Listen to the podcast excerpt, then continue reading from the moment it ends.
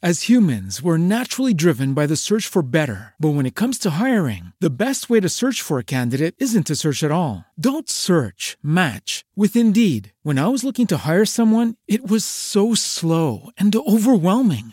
I wish I had used Indeed. If you need to hire, you need Indeed. Indeed is your matching and hiring platform with over 350 million global monthly visitors, according to Indeed data, and a matching engine that helps you find quality candidates fast. Ditch the busy work. Use Indeed for scheduling, screening, and messaging so you can connect with candidates faster. And Indeed doesn't just help you hire faster. 93% of employers agree Indeed delivers the highest quality matches compared to other job sites, according to a recent Indeed survey. And listeners of this show will get a $75 sponsored job credit to get your jobs more visibility at Indeed.com slash podcast. That's Indeed.com slash podcast. Terms and conditions apply.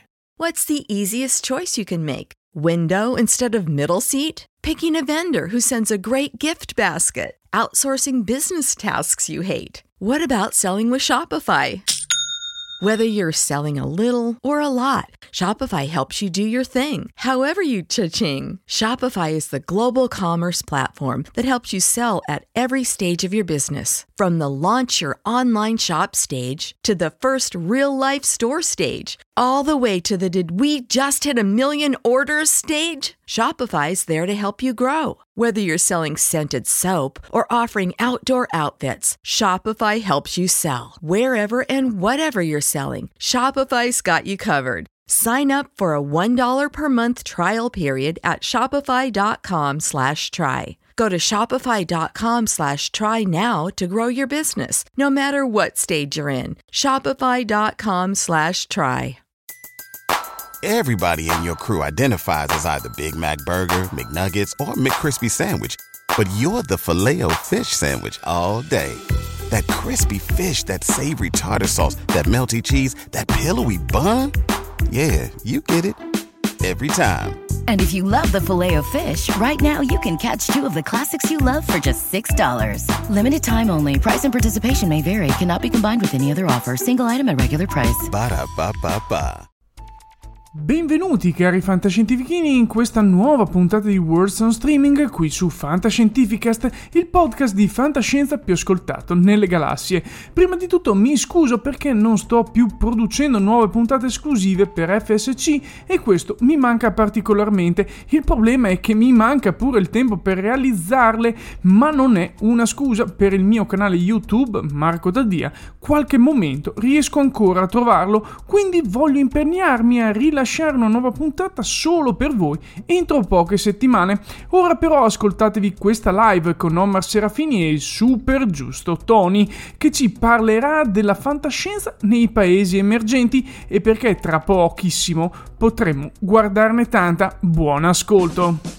Tre anni fa, gli uomini di un comando specializzato in serie televisive di fantascienza operante nell'interrete vennero condannati ingiustamente da un tribunale di haters. Eluso il ban di massima sicurezza, si rifugiarono su Fantascientificast, vivendo in clandestinità. Sono tuttora ricercati, ma se avete un problema o domande su serie, film, anime e piattaforme di streaming che nessuno può risolvere, e se riuscite a contattarli, forse potrete ingaggiare il famoso W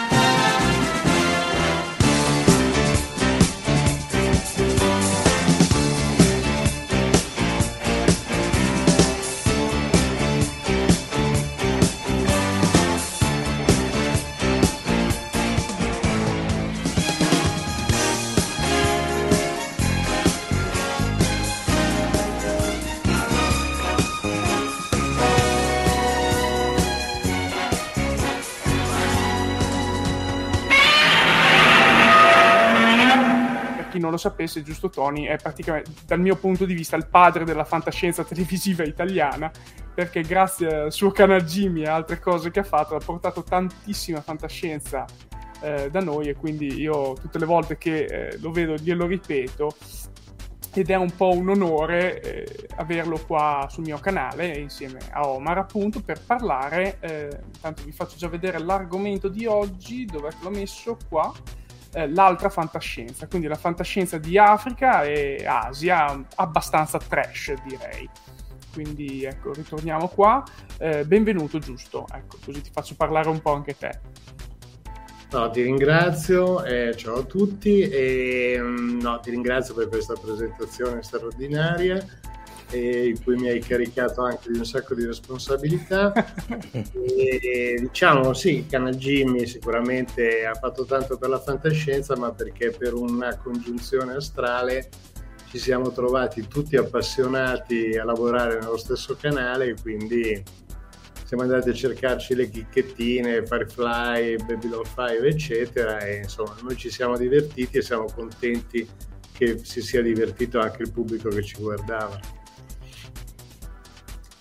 E allora, intanto, guarda, faccio due saluti visto che sta arrivando un po' di gente. La prima di tutti che voglio salutare è appunto Flora, eh, che fa un bel salve. E poi vediamo un attimo, sei il meglio, e eh, dice proprio così. Ti facciamo il tifo per te, giusto? Poi abbiamo il buon Emilio, abbiamo il buon Jack O'Lantern che ci chiede anche di metterci un po' di mascara attorno agli occhi in onore di Star Trek. Ricordo io la maglietta da Red Shirts, quindi attenzione che potrà rimanere folgorato questa sera. Poi abbiamo il buon PH che ci saluta anche lui, eh, abbiamo Lobo anche e il giovanissimo Zack che purtroppo anche lui, chissà Canal Jimmy, mi sa che non l'ha proprio visto. Eh, ah, è arrivata dall'altra gente, poi partiamo subito. Ecco, Gianluigi Gatti, che penso giusto lo, lo conoscerai, e sì. poi il eh, buon Lorenzo Valsecchi. Eccoci qua. Allora, da che cosa vuoi che iniziamo, giusto?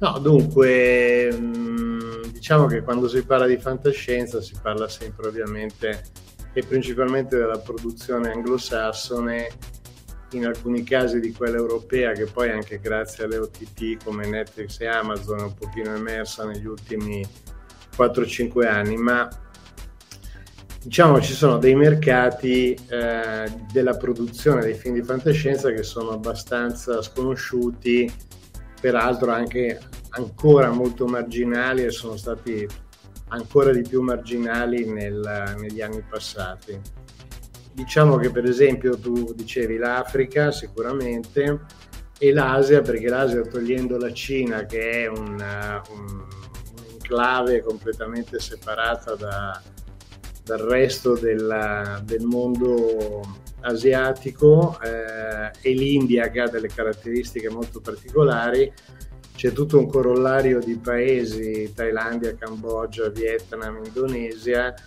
che eh, negli ultimi anni si sono dati alla produzione della fantascienza. Tra l'altro in alcuni di questi paesi, in particolare l'Indonesia, la fantascienza è l'unico genere che permette di attuare una velata critica al governo, anche perché non capiscono di che parla, e quindi diciamo, ha avuto un grande seguito soprattutto relativamente al pubblico giovanile. E poi ci sono anche le, le Filippine. Noi stiamo parlando comunque di un bacino che sono 2 miliardi di persone, quindi come dire, è un, un bacino che in, di, di, di, audience che in prospettiva è molto interessante per tutti i mercati, tant'è vero che le, gli americani stanno cominciando a cercare di metterci un, uno zampino dentro e se, penso potremmo partire dall'Africa che forse è quella più divertente in qualche modo. Mm. Cioè l'Africa diciamo ha tre eh, tipologie di cinema che sono proprio tipologie per fasce geografiche, cioè diciamo l'area mediterranea che è sotto mediterranea e diciamo dell'Africa eh, occidentale atlantica che è ex colonie francesi è, sotto, è molto sotto l'influenza del cinema francese e nel tempo ha anche prodotto registi di grande qualità, molti registi del Senegal per esempio hanno partecipato a svariati festival di Cannes, di Venezia. Diciamo che una fascia mediterranea, l'Egitto è un po' a parte, ma questo magari lo vediamo dopo. Poi c'è una fascia subsahariana che è dominata dal cinema nigeriano e la fascia, diciamo, in quella meridionale dove il Sudafrica la fa da padrone e ovviamente è molto influenzato dalla produzione inglese. Io mi soffermerei molto su questa fascia centrale subsahariana perché innanzitutto, forse non tutti sanno, la Nigeria dopo l'India è il secondo produttore al mondo per numero di film prodotti ogni anno, ne producono una quantità, cioè non si riescono a contare anche perché non esiste un meccanismo distributivo, non esiste la SIAE, non esiste il registro, non esiste nulla. Cioè diciamo che la, la Nigeria è un po' come l'India, ha un problema di dialetti, diversi dialetti a seconda delle, dell'area geografica e fino a pochissimo tempo fa eh, le, le, sale cinematografiche erano pochissime, quindi le sale cinematografiche assorbivano i film, i blockbuster che arrivavano dalla distribuzione europea o americana e il sistema distributivo più semplice erano i video CD o addirittura chi se lo poteva permettere il DVD. Quindi venivano prodotte una quantità di circa 2000 film l'anno, girati mediamente in una settimana, alcuni con telefonino, montati con iMovie, ma proprio se andava di lusso, e sotto, un po' sottotitolati, un po' no, e venivano sostanzialmente fatte delle copie e poi vendute nei mercati, nei mercatini perché in Nigeria c'è anche un problema di eh, distribuzione del segnale televisivo, per, insomma, è una situazione abbastanza complessa. Quindi tu andavi al mercato, avevi la bancarella con i video CD, ti compravi il video CD, poi lo guardavi, lo rivendevi a un altro a meno e quindi diciamo a fronte di un uh, volume di affari relativamente modesto c'era una circolazione di film immensa, cosa che c'è ancora oggi, eh, non è solo del passato. Però diciamo che oggi è successo che il, il governo nigeriano ha un pochino spinto il mercato dell'audiovisivo, quindi a Lagos hanno cercato di costruire una specie di Hollywood, che sarebbe la famosa no Hollywood, dove c'è una concentrazione di studi di produzione, cioè nell'area intorno a Lagos, non a Lagos città. Esattamente come Hollywood con Los Angeles, insomma non si sono inventati niente di nuovo. E diciamo che anche la possibilità di approdare a tecnologie importanti a prezzi molto contenuti, premesso che lì tutta la cosa, tutto ciò che riguarda il software è tutto ma non pirata di più. Eh, e il fatto che per esempio anche i sistemi di ripresa sono diventati molto più economici e accessibili a tutti si è cominciato a produrre film che hanno un livello qualitativo dal punto di vista della produzione video molto molto interessante, cioè a livello di un buon telefilm americano, per quello che riguarda la parte della produzione video, per quello che riguarda le sceneggiature c'è ancora un po' da lavorare, diciamo, perché c'è sempre questo mix un po' telenovelas uh, cioè, c'è sempre la storia del lei tradita, lui che si pente, l'altro, con in mezzo qualche robot che spara, però poi alla fine e, e, hanno sempre trame estremamente semplici, cioè siamo veramente a livello di schiava Isaura, cioè come, come tipo di, di storytelling. E, e, diciamo che poi questa predominanza del cinema nigeriano, soprattutto da, nella, nell'ambito della della fantascienza ha portato anche a dei conflitti di tipo politico, per esempio ehm, ci sono de- il Ghana ha imposto, cioè dopo aver fatto una grande alleanza negli anni 90 con la Nigeria per uno scambio di attori e registi, adesso ha costruito una sorta di embargo per cui i film nigeriani pagano una tassa. E poi ci sono paesi come lo, lo Zaire che invece è vietato importare e vendere film nigeriani per un fatto, cioè è stato istituito un ministero per la preservazione dell'identità culturale e, e quindi cioè, diciamo c'è una situazione un po' caotica. Sì, lì, lì, infatti potrebbe essere appunto che non vogliono interferenze culturali dai vicini per evitare che venga, mm, come dire, standardizzata in un altro modo la popolazione, cioè mm. gli vengano messe idee in testa che poi non vanno bene a quei governi, non lo so, la butto lì, eh.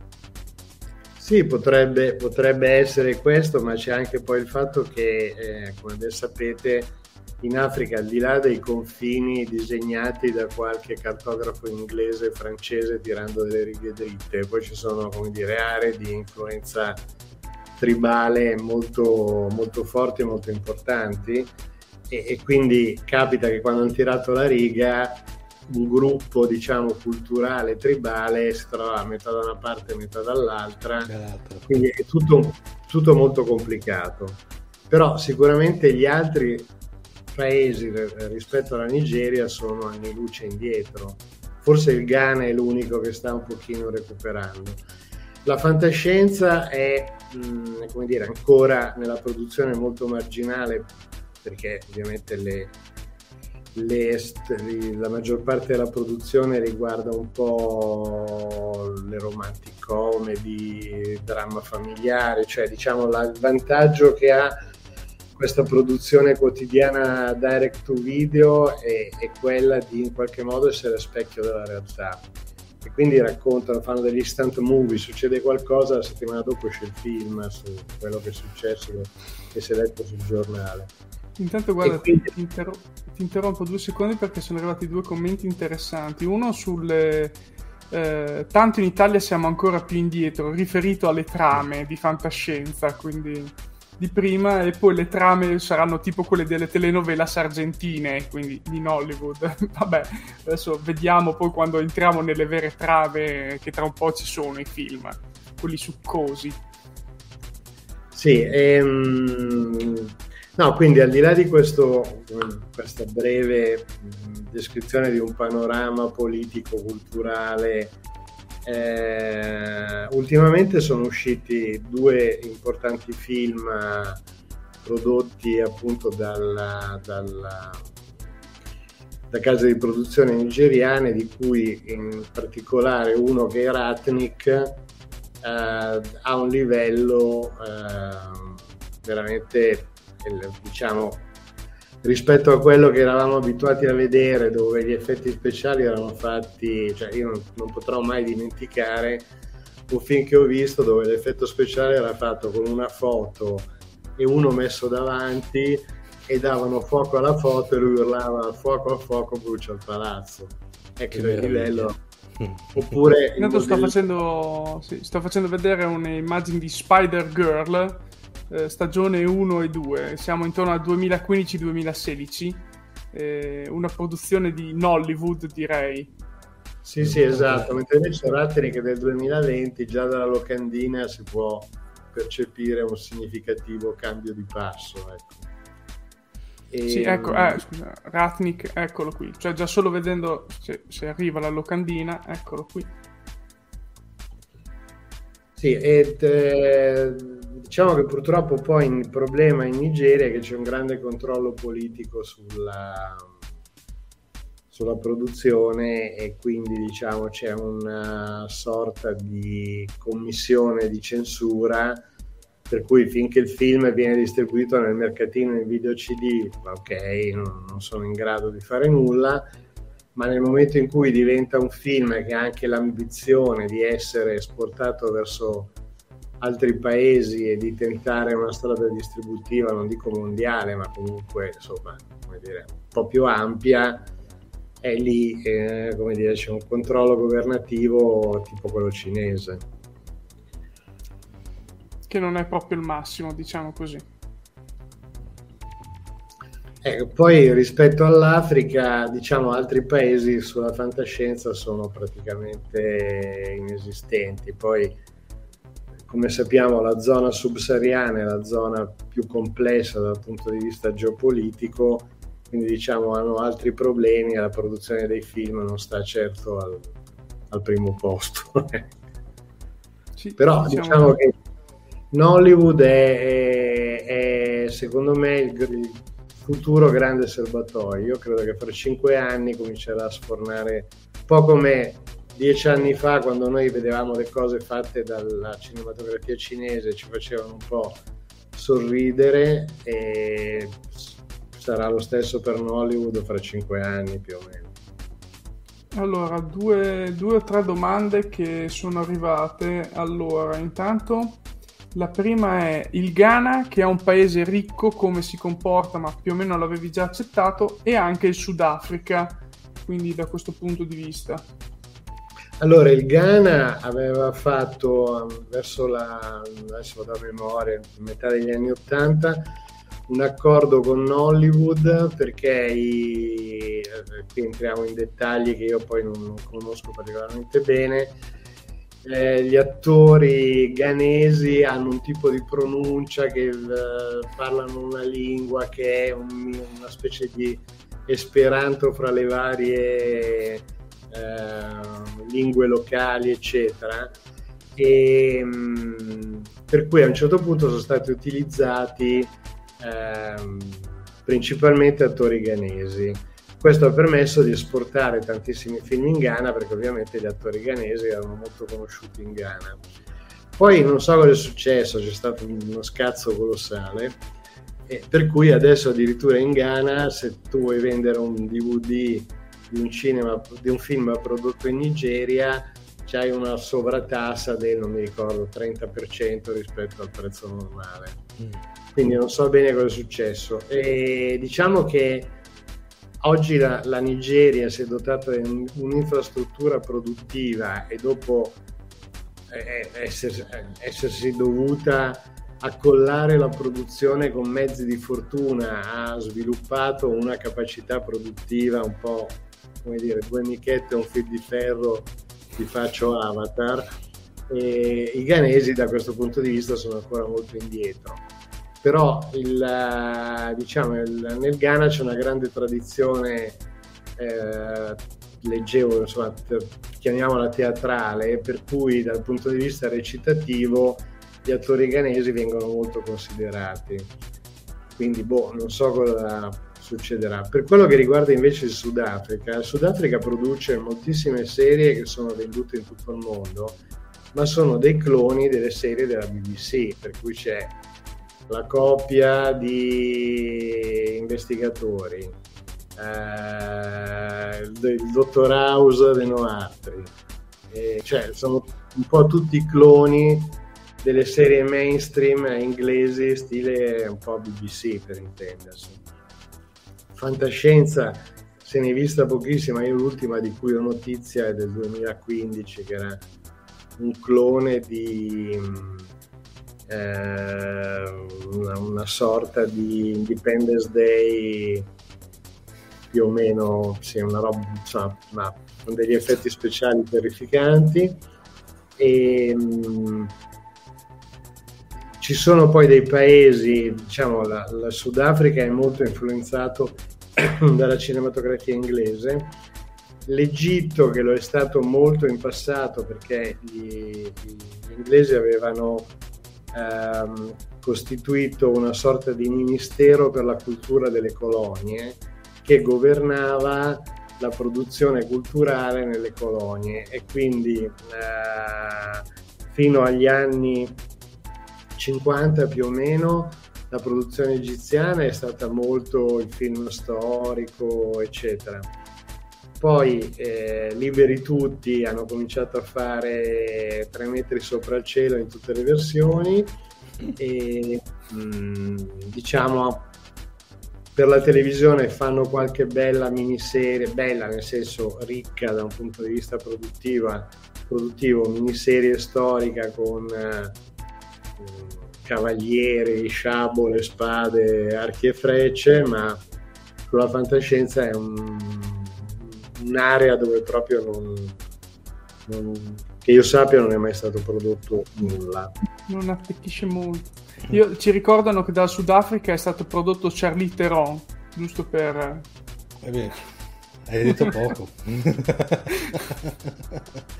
eh, giusto, ma, ma eh, ad, con l'andare del tempo, eh, oltre diciamo a chiamiamo clonizzare produzioni occidentali, stanno anche cercando di pescare magari nel loro, diciamo, nel loro bagaglio culturale folcloristico oppure sono sempre radicati nel creare qualcosa di magari sì originale però già visto qui eh, in Occidente? Ma per esempio no, nel cinema africano però non tocca la fantascienza, tocca, può mm. toccare diciamo più forse il fantasy in qualche modo, l'horror, l'horror e il fantasy. Ci sono state molte produzioni che sono legate a leggende locali, per cui l'equivalente di Bigfoot piuttosto che dell'uomo lupo, cioè in ogni cultura ci sono sempre, come dire, i mostri dell'immaginario, i mostri del lead quindi, tanto per citare. E, e quindi diciamo, certo, però non mi sentirei di chiamarla fantascienza. Ecco. È più diciamo un, un, un, fantasy sostanzialmente, cioè scusa nel fantasy folcloristico, mi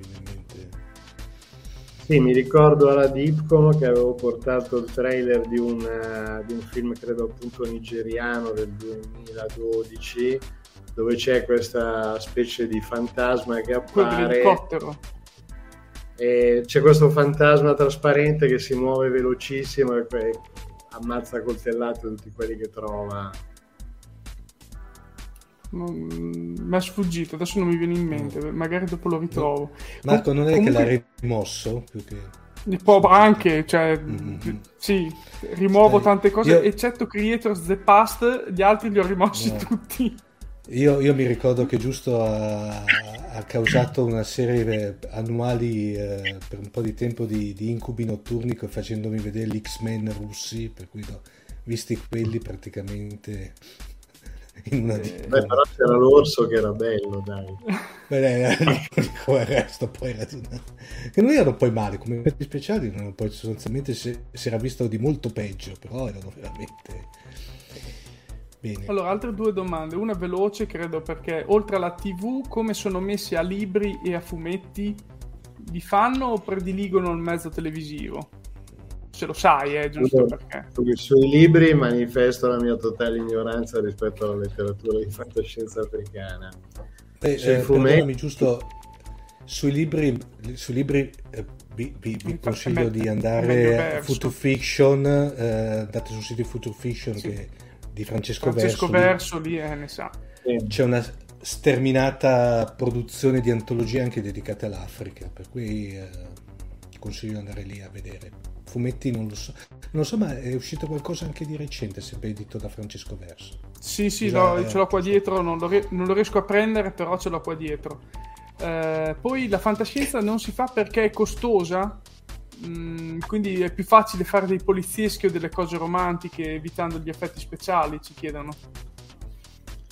Ma um, no, io credo che sia una questione un po' di abitudini culturali, cioè la, la fantascienza intesa nel senso più classico non fa parte della tradizione della narrazione, della tradizione culturale di questi paesi, cioè più appunto la leggenda, quella legata a streghe piuttosto che uomini che si trasformano in animali, queste cose che appartengono secondo me un po' più al mondo fantasy e forse anche horror in alcuni casi, ma non c'è una tradizione di storie, cioè non hanno avuto, non hanno avuto Wells o Heinlein o cioè, quindi è anche un po' sono le nuove generazioni. Adesso, per esempio, in Nigeria producono anche delle web series di grande, grande qualità, eh, un po', un po', diciamo, molto stile Marvel con i supereroi, con i cloni di Flash, eh, i cloni di Iron Man, eccetera. Ma sono per un pubblico ormai come dire under 25 che attraverso internet ha un, costruito una sua formazione totalmente differente rispetto a quella dei genitori, figuriamoci dei nonni. E intanto mentre sto facendo vedere alcuni commenti, non so, forse è il caso di passare un po' alla parte asiatica, quindi avvicinarci, non so, verso l'India, Bollywood e quelle cose lì, cosa dici? Sì, allora l'India, come sappiamo, è il più grande produttore mondiale di film eh, per quantità.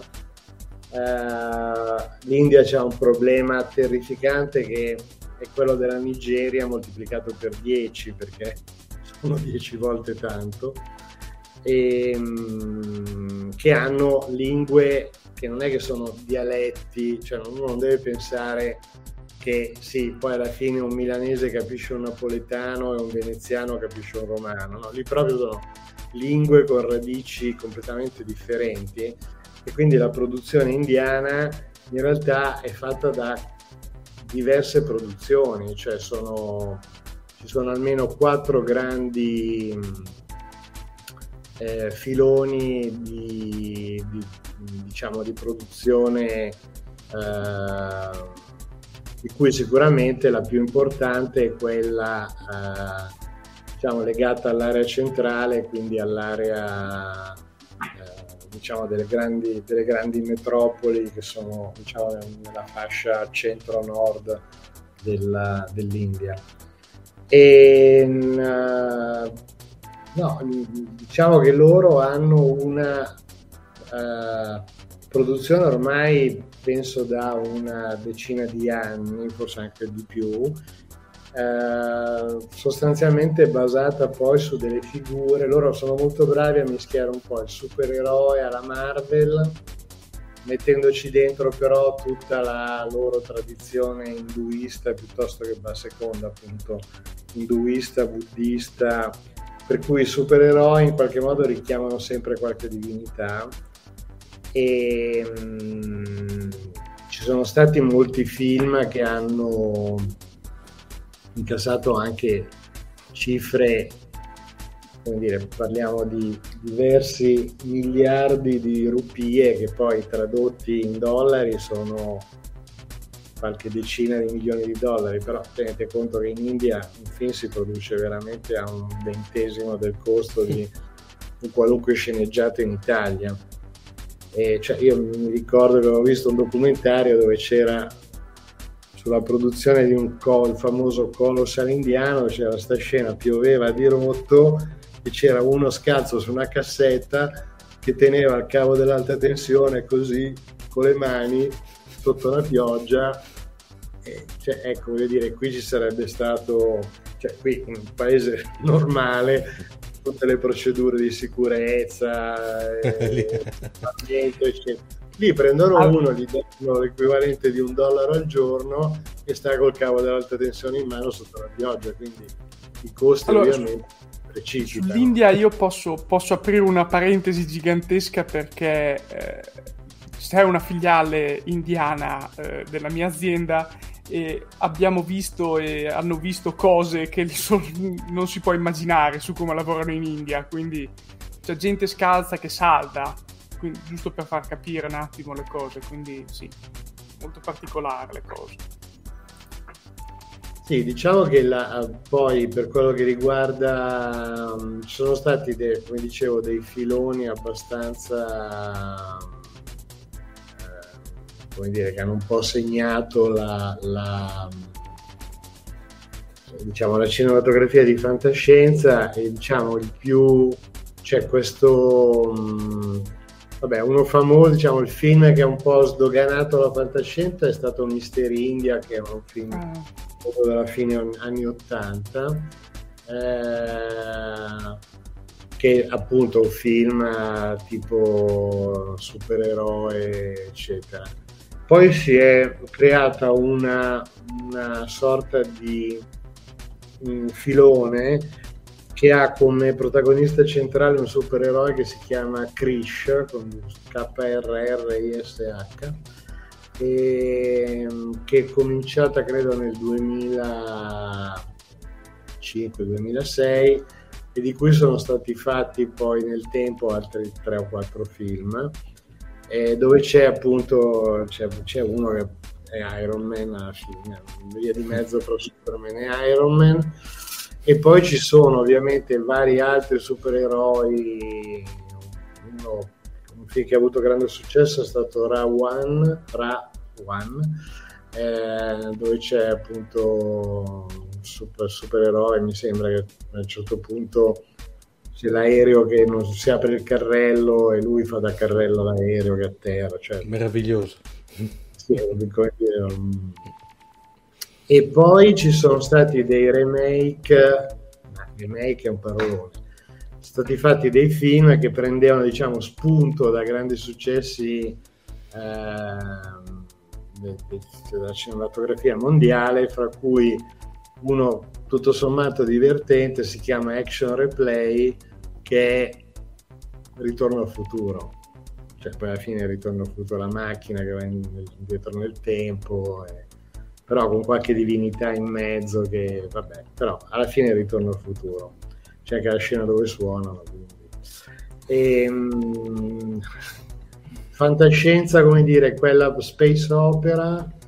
C'è stato, io mi ricordo un film del 2000, attorno al 2010, ehm, che era bellissimo perché era un film sui viaggi nel tempo, si chiamava Love Story 2050. Era tipo tu viaggiavi nel tempo, arrivavi nel futuro perché stavi come al solito gioco dei paradossi che c'era quello che era tornato indietro che aveva ucciso quello per cui tu dovevi andare a rimettere a posto le cose e tu arrivi nel futuro e nel futuro fanno i balletti uguali come oggi cioè perché anche nei film di fantascienza indiani ci sono C'è il balletto. È, è, il balletto. è la base, è la base. La, la grammatica base, non si può sfuggire al balletto. Cioè, anzi, più balletti devi metterli ogni tanto perché devono vedere, cioè, se no non, è un Ovviamente cam- cambiano i costumi, ma i balletti sono sempre quelli, no? Cioè, e, ehm, per cui, vabbè, l'India è sulla sua strada, è un questi film appartengono appunto alla, alla, diciamo, alla produzione quella più mainstream perché diciamo quella del, quella del sud del sud-est è quella un po' più colta eh, quella del sud-ovest è quella un po' più eh, come possiamo dire romantic comedy e un po' filmacci, storie d'amore, cose di questo tipo e quella del, invece della parte diciamo nord-est e invece quella un po' più epica, eroica, sempre con divinità che si scazzottano sulle montagne, tirano macigni, eccetera, che sì, forse può a titolo entrare nel mondo della fantascienza, ma insomma, mh, mm, sì, è, boh, mh, mm, non lo so. Allora, eliminati l'India, la Cina l'abbiamo eliminata di default. Subito, a priori. Cosa Elimin- ci rimane cioè, adesso? No, ci rimane tutto il resto, ci rimane l'Indonesia, la Cambogia, il Vietnam, che uno pensa che il Vietnam, no, il Vietnam produce i suoi filmetti, la Thailandia produce i suoi film, la Malesia produce i suoi film e producono film di fantascienza che sono molto space opera, molto come dire, ispirati ai grandi classici da Star Trek, Guerre Stellari, piuttosto che anche classici del passato. E per esempio la foto che vediamo adesso è, se mi ricordo bene, una serie della Mal- Malesia, mi pare, che è Voyager, cioè parto con l'astronave, mi perdo, scopro i pianeti, ci sono i cattivi, mi sparo sì, sì, cioè sta, stanno attingendo proprio palesemente da, dalla narrativa straniera praticamente. Sì, da, da, degli archetipi appunto come può essere Star Trek, come possono essere le grandi serie classiche, prendono lo scheletro, poi ovviamente ci innestano sopra tutto quello che è loro, il loro mondo e la loro cultura.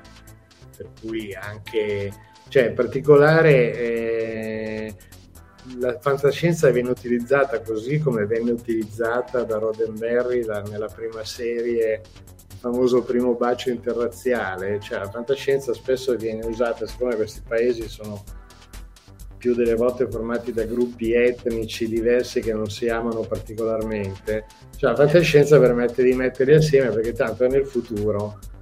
Quindi nel futuro tutti si vogliono bene e quindi poi magari c'è il traditore che come dire, è, è già l'etnia che sta sulle balle al regista, però vabbè, insomma, però alla fine sono, dire, sono delle buone opportunità per raccontare un futuro dove alcune tensioni come dire, etniche non esistono più.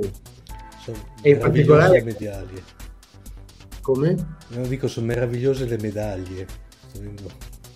Ah, sì. Le medaglie. Sì, sì, No, ma son... guarda le orecchie di quello con gli occhiali, che cioè, è fantastico. Cioè, per prendere in giro Spock, ma si vede che sono fintissime, però cioè, io lo guarderei troppo, è divertente. Poi, eh, giusto in, queste, in, questa presentazione non posso far vedere i video perché sennò YouTube mi cassa il canale.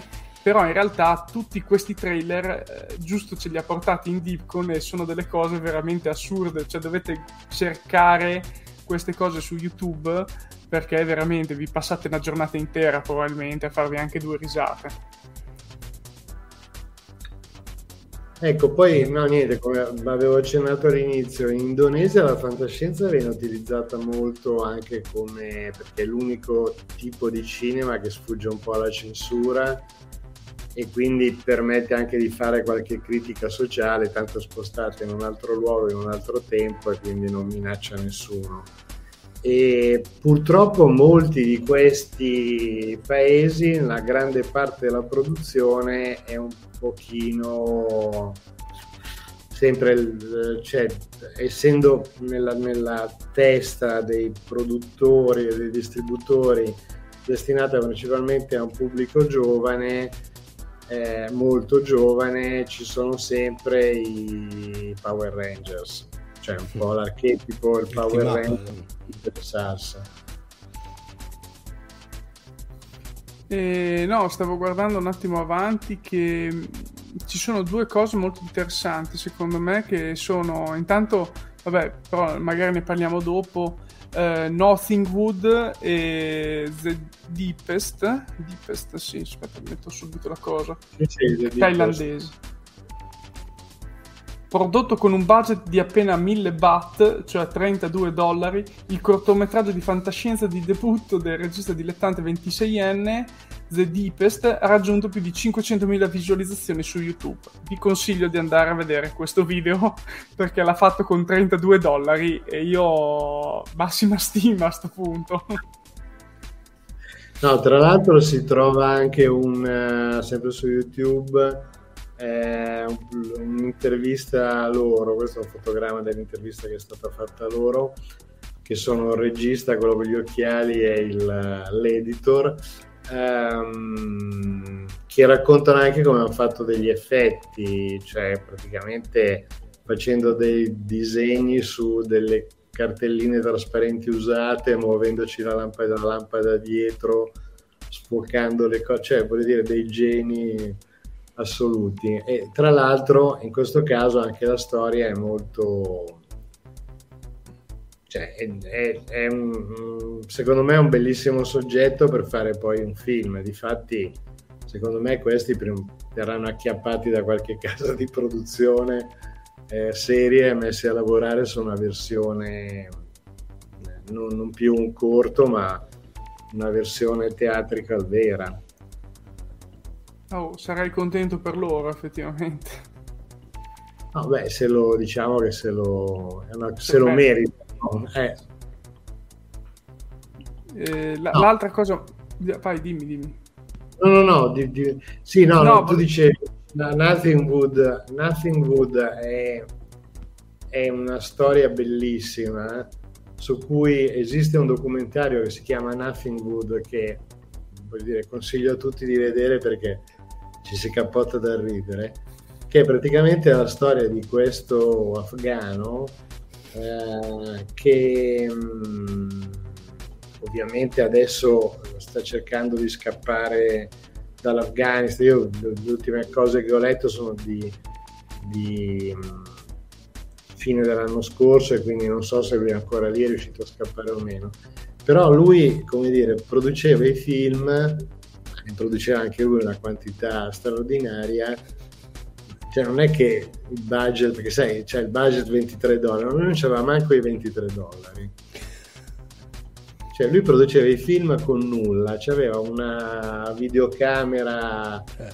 forse all'inizio di VHS, dopo un mini DV, e fermava la gente per strada e la faceva recitare, faceva, cioè, quando aveva bisogno, ma poi era diventato talmente famoso che quando lui arrivava per strada la gente gli diceva no dai adesso quando fai il prossimo film dimmi, non chiamami, cioè non scrivi su Whatsapp perché ovviamente siamo in Afghanistan, ma dimmi dove lo fai, a che ora, così io mi faccio trovare lì e faccio la comparsa.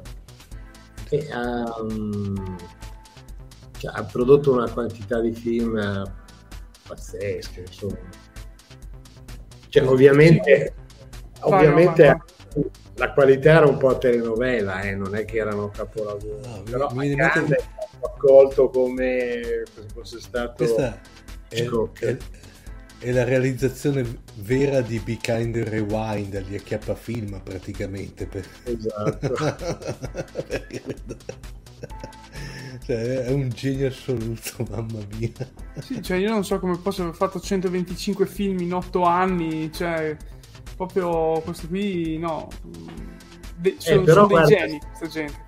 Se riesci a vedere già il trailer o la, il trailer su YouTube c'è, il film intero non so dove sia possibile vederlo, però era uscito in Italia, è stato al cinema per due o tre giorni, sai, quegli, quegli eventi mm. speciali settimanali. Ma il, il film, cioè, vedi lui proprio, cioè, che litiga, cioè chiama uno per strada e dice vieni qua, fai il papà di lei. E lui allora comincia a fare dice ma no sei un cane vai via, chiama un altro. Riavvolge il nastro perché oh, non è che il nastro è gratis quindi riavvolge il nastro e rifà la scena. cioè non è che fa cioè, i chuck si tiene solo quello buono non è che si tengono tutti perché il nastro costa e bisogna. Poi non è che dopo come dire eh, tengo il girato del film No, su quello dove ho girato il film prima. Si fai quello dopo. Il film dopo. Quando la cassetta si è sciolta per attrito e per condizioni atmosferiche di utilizzo, penso forse di cambiarla e di prenderne un'altra. Per quello dicevo proprio budget zero. Sì, sì, sì, ma infatti. No, stavo intanto cercando il, uh, il film Deepest, uh, il cortometraggio su YouTube, ma sto avendo un po' di difficoltà anch'io a trovarlo, quindi adesso dopo verifico meglio. E intanto ci chiedono allora se abbiamo visto il film russo Major Grom. Devo dire che io l'ho visto e non mi è dispiaciuto neanche così tanto. No, io non l'ho visto. Mm. Anche lì fantascienza russa che eh, è un po' più particolare rispetto alla nostra. Cioè, io apprezzo la fantascienza degli altri paesi perché comunque mi fa vedere una fantascienza da un punto di vista differente di sempre quello anglosassone, perché alla fine noi siamo molto legati alla fantascienza anglosassone e vedere come pensano certe cose la fantascienza, ma anche i cinesi, eh, a me piace perché mi dà un punto di vista differente sulle cose. Poi non so, magari... Bene, Diciamo che poi noi c'è stato un periodo, parlo ai tempi, praticamente fino a che eh, c'era, c'era ancora, che noi avevamo anche quella che era la, la fantascienza sovietica, era soprattutto quella cinematografica, Solaris, la prima edizione, mi viene in mente eh, l'altro era Stalker praticamente cioè ne abbiamo avuta. Di, era allora, almeno per quanto mi riguarda, un tipo di fantascienza molto, se volete, cerebrale, era molto simile a quella inglese, per cui molto ragionata, molto... Per, adesso si define, potremmo definirla lenta rispetto a, a, a quella una volta, però ricordiamoci che c'erano fior di... ne abbiamo fatto anche una puntata su fantascientifica, una live con Marco dedicata alla fantascienza sovietica. La cosa poi eh, forte è che eh, mentre la coeva fantascienza statunitense vedeva più o meno sotto metafora il, pe- il pericolo eh, russo, diciamo sovietico, la fantascienza invece sovietica inneggiava a qualcosa di eh, come dirti, più di pace, di cooperazione, infatti c'erano parlavano di viaggi interstellari con eh, astronavi composte da americani, europei, eccetera. Cioè era mh, c'è proprio questa, se volete, ehm, antitesi, no? Da una parte si vedeva come il nemico più o meno citato in, in maniera più o meno velata, dall'altra invece c'era tutt'altra, la, la fantascienza prendeva una, una, via completamente diversa. Eh, giusto, eh, visto che ci sei, volevo farti una domanda.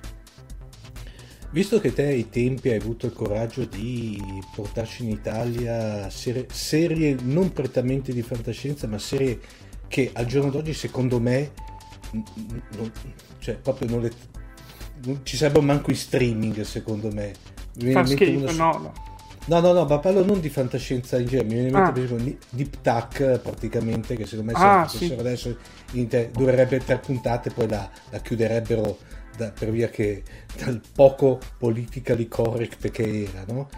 Eh, la domanda è doppia, cioè cosa ne pensi di quello che ci propina adesso?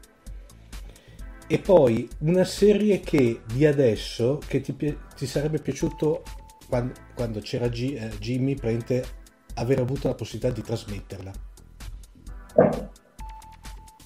Eh, che domandona, uè.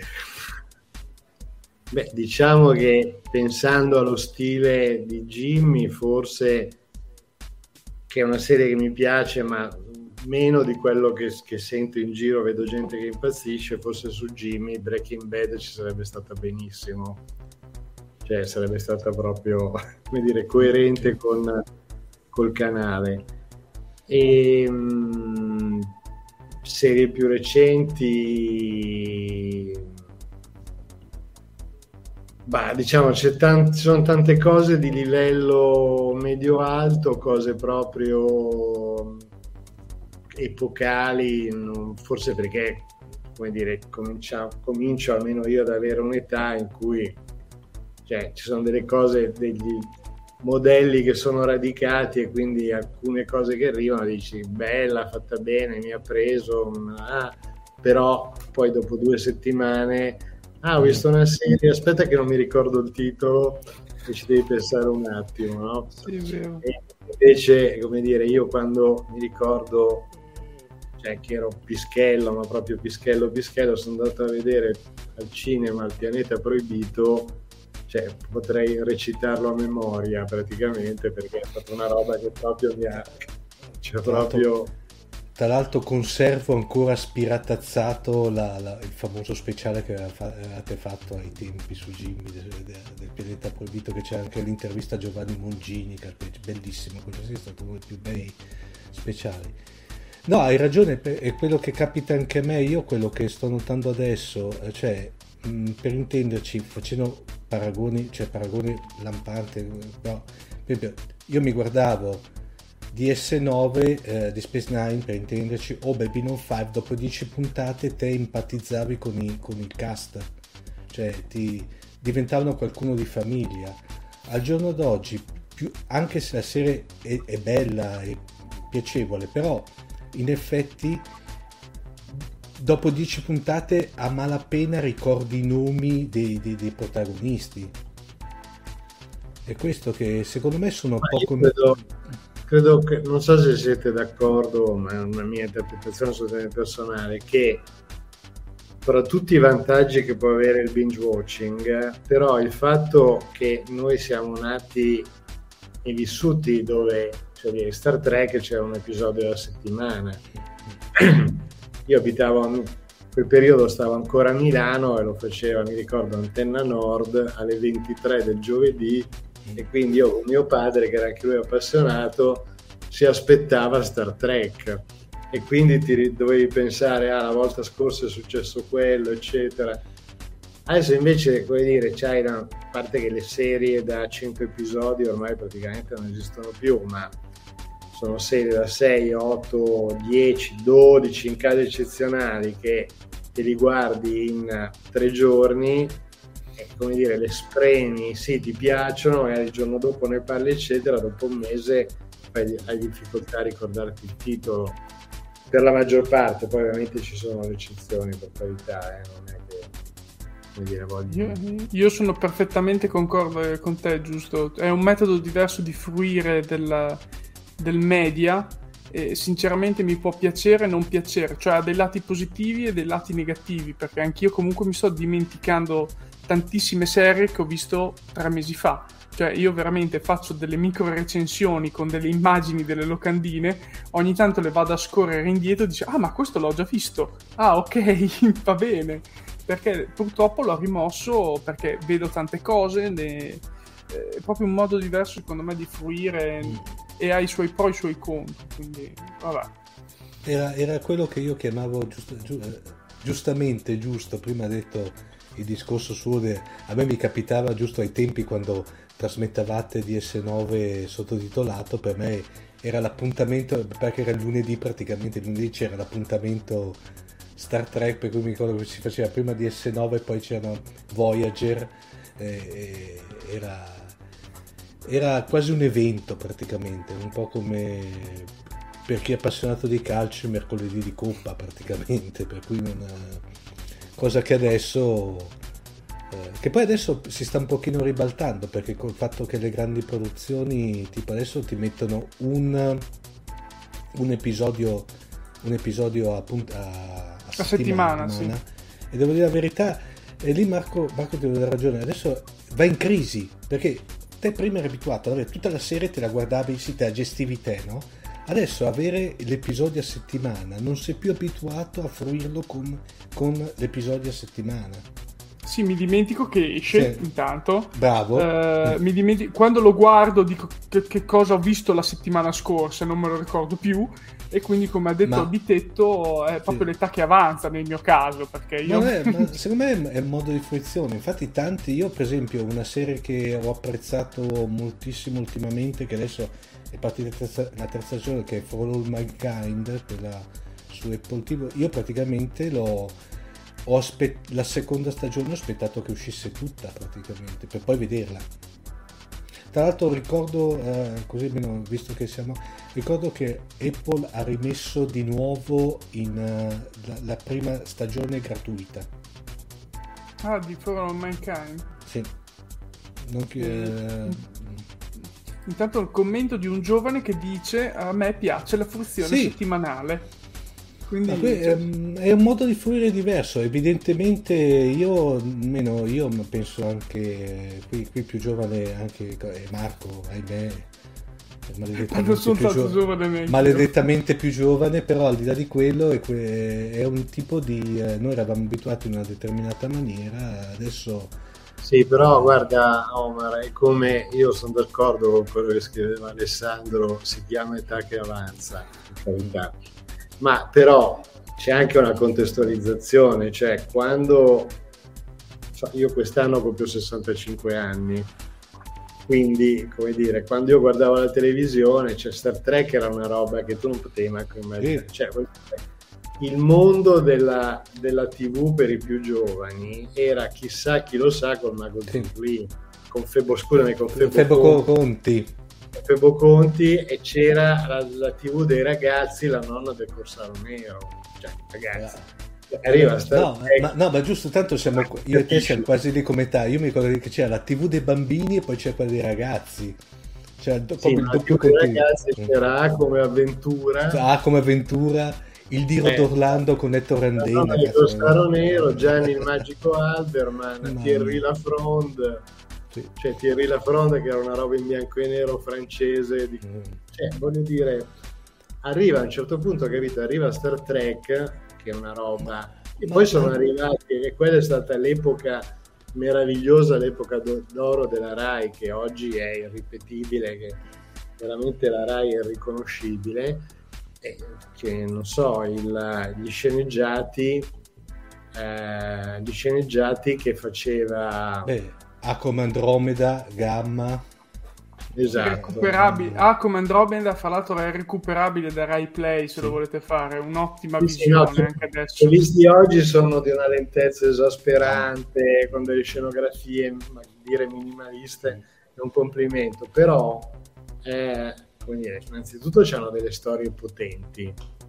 e poi, come dire, era, venivano fuori, cioè, il film del lunedì di Rai 1 era Ombre Rosse, carità, capolavoro, ma ecco, voglio dire, tu da Ombre Rosse passavi ad A come Andromeda.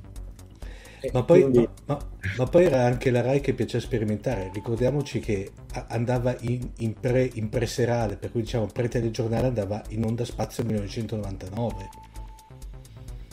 Ufo. Cosa che UFO, sì, UFO che secondo eh, me era, era anche sconvolgente. Belfagor e vado, vado con i compagni di balla anche. Mm, Infatti anche no? Flora era arrivata con Belfagor, sì. quindi... No, ma sì, era... la freccia nera violenta si scaglia sulla sporca canaglia. Eh, con uh, Loretta Goggi. Eh. No, no, ma era... Io...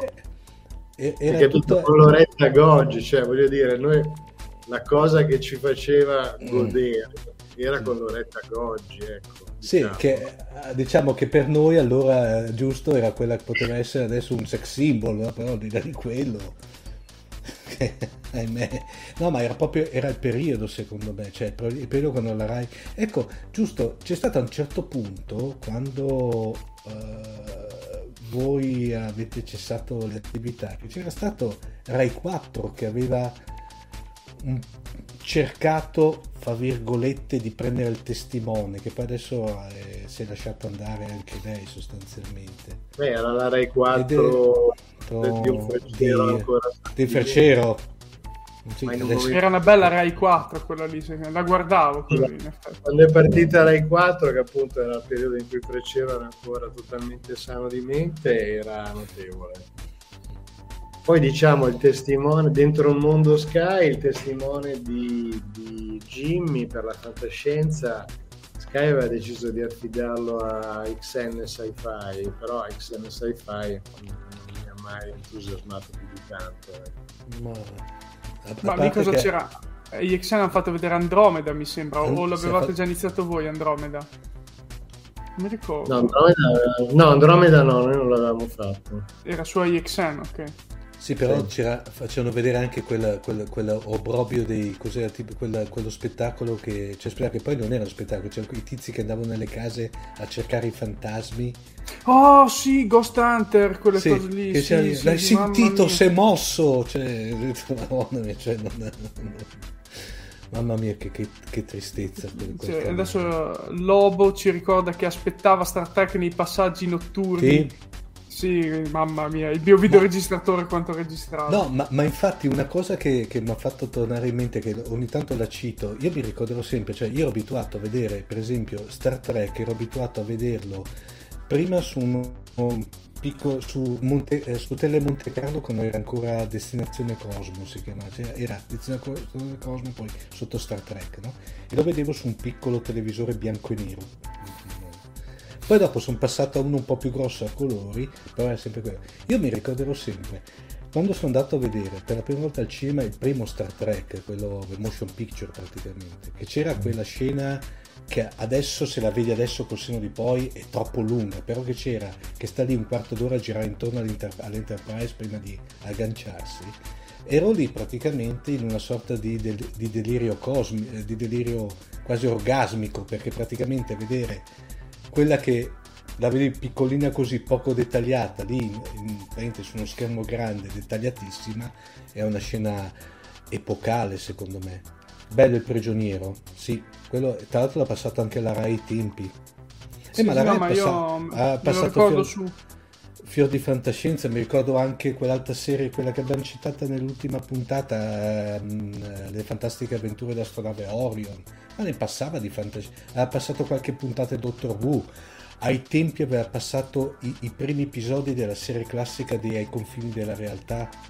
Che tra l'altro eh, c'era stata, io ero, ero piccolissimo allora, ma c'era stata questa scena mitica che c'era questo eh, praticamente era stato trasmesso durante il, lo sbarco sulla Luna, quello dove c'è il famoso eh, c'era Tito Stagno che ha atterrato, atterrato, ha toccato, Apollo 11. Eh, c'era ehm, per riempire il, il collegamento trasmett- stavano trasmettendo un episodio di Ai confini della realtà che guarda caso era, parlava di un, un equipaggio che stava sbarcando sulla Luna per cui c'è questa che poi è stato interrotto perché stavano sbarcando veramente sostanzialmente. Ecco.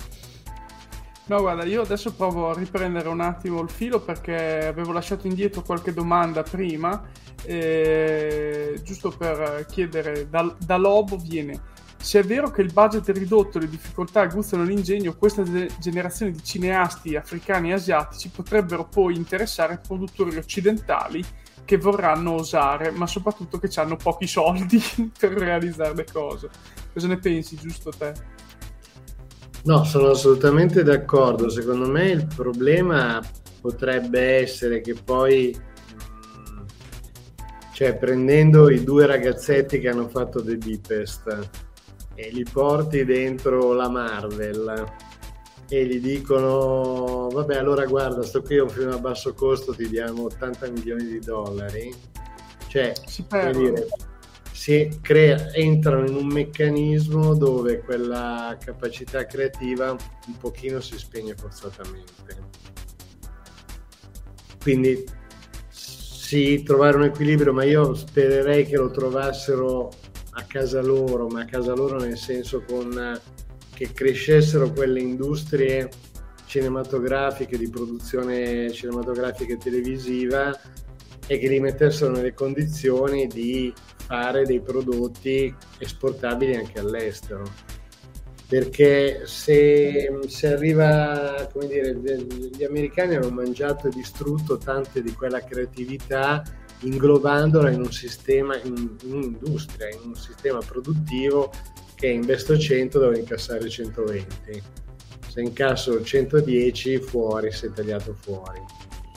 E, siccome poi ci sono le regole cioè nella, nella scrittura e nella produzione ormai ci sono regole ben precise che vanno seguite proprio nel cioè una volta si studiava quando parlava di sceneggiatura il percorso dell'eroe il percorso dell'eroe che aveva i suoi tempi, doveva cadere, eccetera, eccetera. Adesso quando un produttore indipendente va da un distributore in America, il distributore valuta il film nei primi otto minuti, perché hanno stabilito che in otto minuti che la gente decide se il film è, cioè la, il primo impatto è quello che in qualche modo determina poi la costruzione di un um, uh, memoria di quel film positiva o negativa. Quindi tu devi fare il percorso dell'eroe in otto minuti. Cioè, difatti, se avete visto, cioè, eh, prima Omar citava Star Trek The Motion Picture che comincia con tutte le sue cose. Cioè, adesso, l'ultimo Star Trek, nei primi otto minuti, succede quello che succedeva in due stagioni di... cioè, perché te devo acchiappare lì, cioè, capito? Boh, non... Eh, io, so. non, io non apprezzo molto, lo dico apertamente proprio. Cioè, anche perché c'è della fantascienza che poi ha bisogno anche di un tempo di creazione. Di... Diciamo che forse una buona um, alternativa potrebbe venire dalla produzione nordica, che qualcosa di decente, anche grazie agli investimenti di Netflix e Amazon, qualcosa di decente l'hanno tirato fuori e hanno una, come dire, una capacità produttiva di scrittura, di insomma che Guarda, dei nordico io ti dico Beforeigners, non so se l'hai visto, ma è piaciuto molto. È di eh, cos'è? HBO Europa, prodotto in eh, cos'è? Oslo dov'è? In Svezia? Norvegia. Norvegia? Norvegia, allora, un film norvegese perché loro sono a Oslo e si immaginano appunto questi viaggiatori, questi immigrati temporali cioè ogni tanto dall'acqua si formano dei buchi, dei wormhole, dove vengono catapultate dal passato ad oggi delle, delle persone, cioè età della pietra, eh, 1800, eh, vichinghi Beh, però, e via dicendo. Visto così mi sembra il ciclo del fiume. Però ti posso dire che mi sta prendendo. Non è male. Le due stagioni su Rai 4 e non è malaccio. altra domanda, dopo chiudiamo perché sono già un'ora e dieci, direi che è abbastanza fondamentale. Ma la Corea come ha fatto a fare il salto di qualità che oggi apprezziamo tutti? Eh, bella domanda questa qui. Quindi secondo me anche come faranno questi altri emergenti a fare questo salto. Parliamo della Corea del Sud ovviamente. Sì, sì, eh, del Sud, Corea ecco. del Nord, sai che... Beh, anche noi aspettiamo, aspettiamo, con ansia i film di fantascienza della Corea del Nord. Però. No, beh, ha prodotto uno dei capisaldi della fantascienza moderna, per cui non possiamo assoluto, dire... Assoluto, eh, Per cui non, il capolavoro veramente quello... Ok. non lo citiamo neanche, non, non lo puoi neanche citare. No, ma la Corea del Sud ha avuto, adesso questa non è una questione di cinematografia di fantascienza, cioè paradossalmente la sua fortuna è stata essere invasa dalla Corea del Nord e dai cinesi, perché sono arrivati gli americani, loro vivono con uh, la Corea del Nord che sta a 40 km da Seoul, quindi gli americani gli hanno buttato centinaia di miliardi di dollari di infrastrutture, strade, comunicazioni, eccetera, e quindi loro a un certo punto hanno detto: Oh, ma abbiamo l'internet più veloce del mondo, grazie. e, e, poi comunque, voglio dire, la Corea ha, ha una sua tradizione culturale molto forte, quindi cioè il cinema coreano che oggi vince regolarmente Cannes, Venezia, Berlino, eccetera, ha una capacità di esplorare il quotidiano del malessere che non hanno pochissimi. Cioè, hanno avuto il cinema francese negli anni 80-90, oggi ce l'hanno i coreani. Cioè, la Corea è il posto dove ci sono più suicidi al mondo per numero di abitanti, dove c'è maggiore disparità sociale. C'è un paese con 10.000 problemi però è un paese tecnologicamente anni luce davanti a tutti. Un po' Taiwan gli sta un po' dietro, eh, non è che... è sempre per quel motivo, perché quella è, come dire, la forte alamo davanti alla Cina degli americani ci hanno buttato una quantità di soldi infinita. Sì, infatti Flora lo dice molto rapidamente, coi soldi hanno fatto questo salto di qualità. Quindi, poi vabbè, già Luigi ci ricorda che il governo del nord è fantascienza distopica da solo, vabbè. Eh. Noi aspettiamo eh, sempre il secondo capitolo, vero Marco, di un noto film nordcoreano. Di Pulgasari, io aspetto sì. il seguito di Pulgasari, eh. quindi che non l'abbiamo voluto citare prima, ma Pulgasari è un signor film di fantascienza con i mostri coreano del nord, quindi vedremo anche quello lì non so più che cosa poter aggiungere a questa bellissima serata, per cui ringrazio Omar, ringrazio Giusto, ciao. Notte, ciao. Words on Streaming è una rubrica aperiodica ospitata da Fantascientificast e realizzata in ogni sua parte da Marco Taddia. Potete trovare Marco sui principali social network cercando Marco Taddia, tutto attaccato, sul canale Telegram MTI e sul sito marcotaddia.net, dove potete anche sostenere il progetto con una donazione.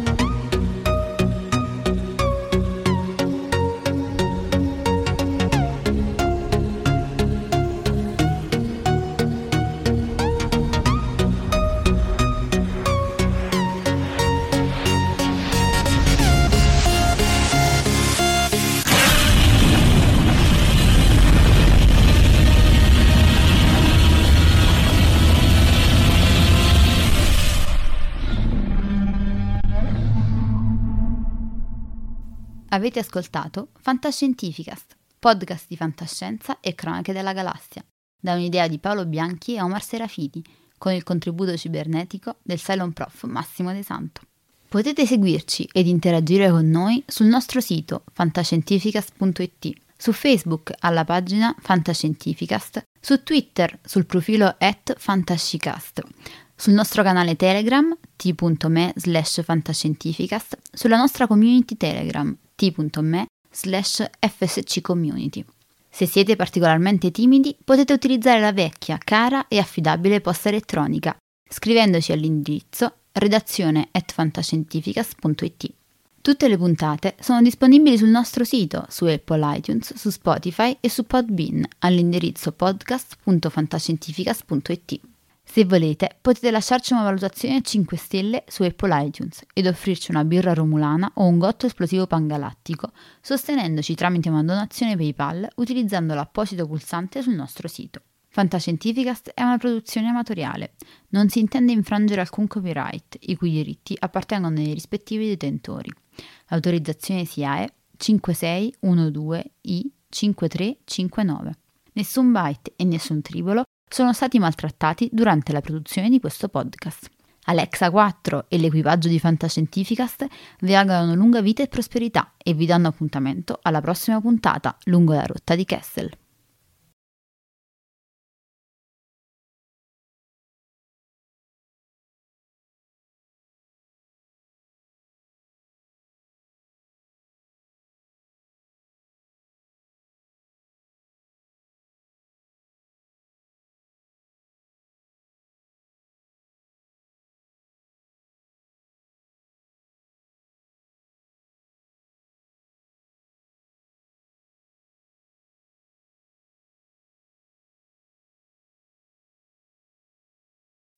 As humans, we're naturally driven by the search for better. But when it comes to hiring, the best way to search for a candidate isn't to search at all. Don't search, match with Indeed. When I was looking to hire someone, it was so slow and overwhelming. I wish I had used Indeed. If you need to hire, you need Indeed. Indeed is your matching and hiring platform with over 350 million global monthly visitors, according to Indeed data, and a matching engine that helps you find quality candidates fast. Ditch the busy work. Use Indeed for scheduling, screening, and messaging so you can connect with candidates faster. And Indeed doesn't just help you hire faster. 93% of employers agree Indeed delivers the highest quality matches compared to other job sites, according to a recent Indeed survey. And listeners of this show will get a $75 sponsored job credit to get your jobs more visibility at Indeed.com slash podcast. That's Indeed.com slash podcast. Terms and conditions apply.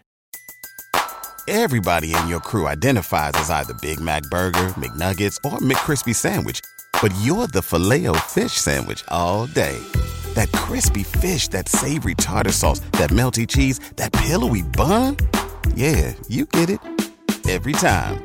And if you love the filet of fish, right now you can catch two of the classics you love for just $6. Limited time only. Price and participation may vary. Cannot be combined with any other offer. Single item at regular price. Ba da ba ba ba.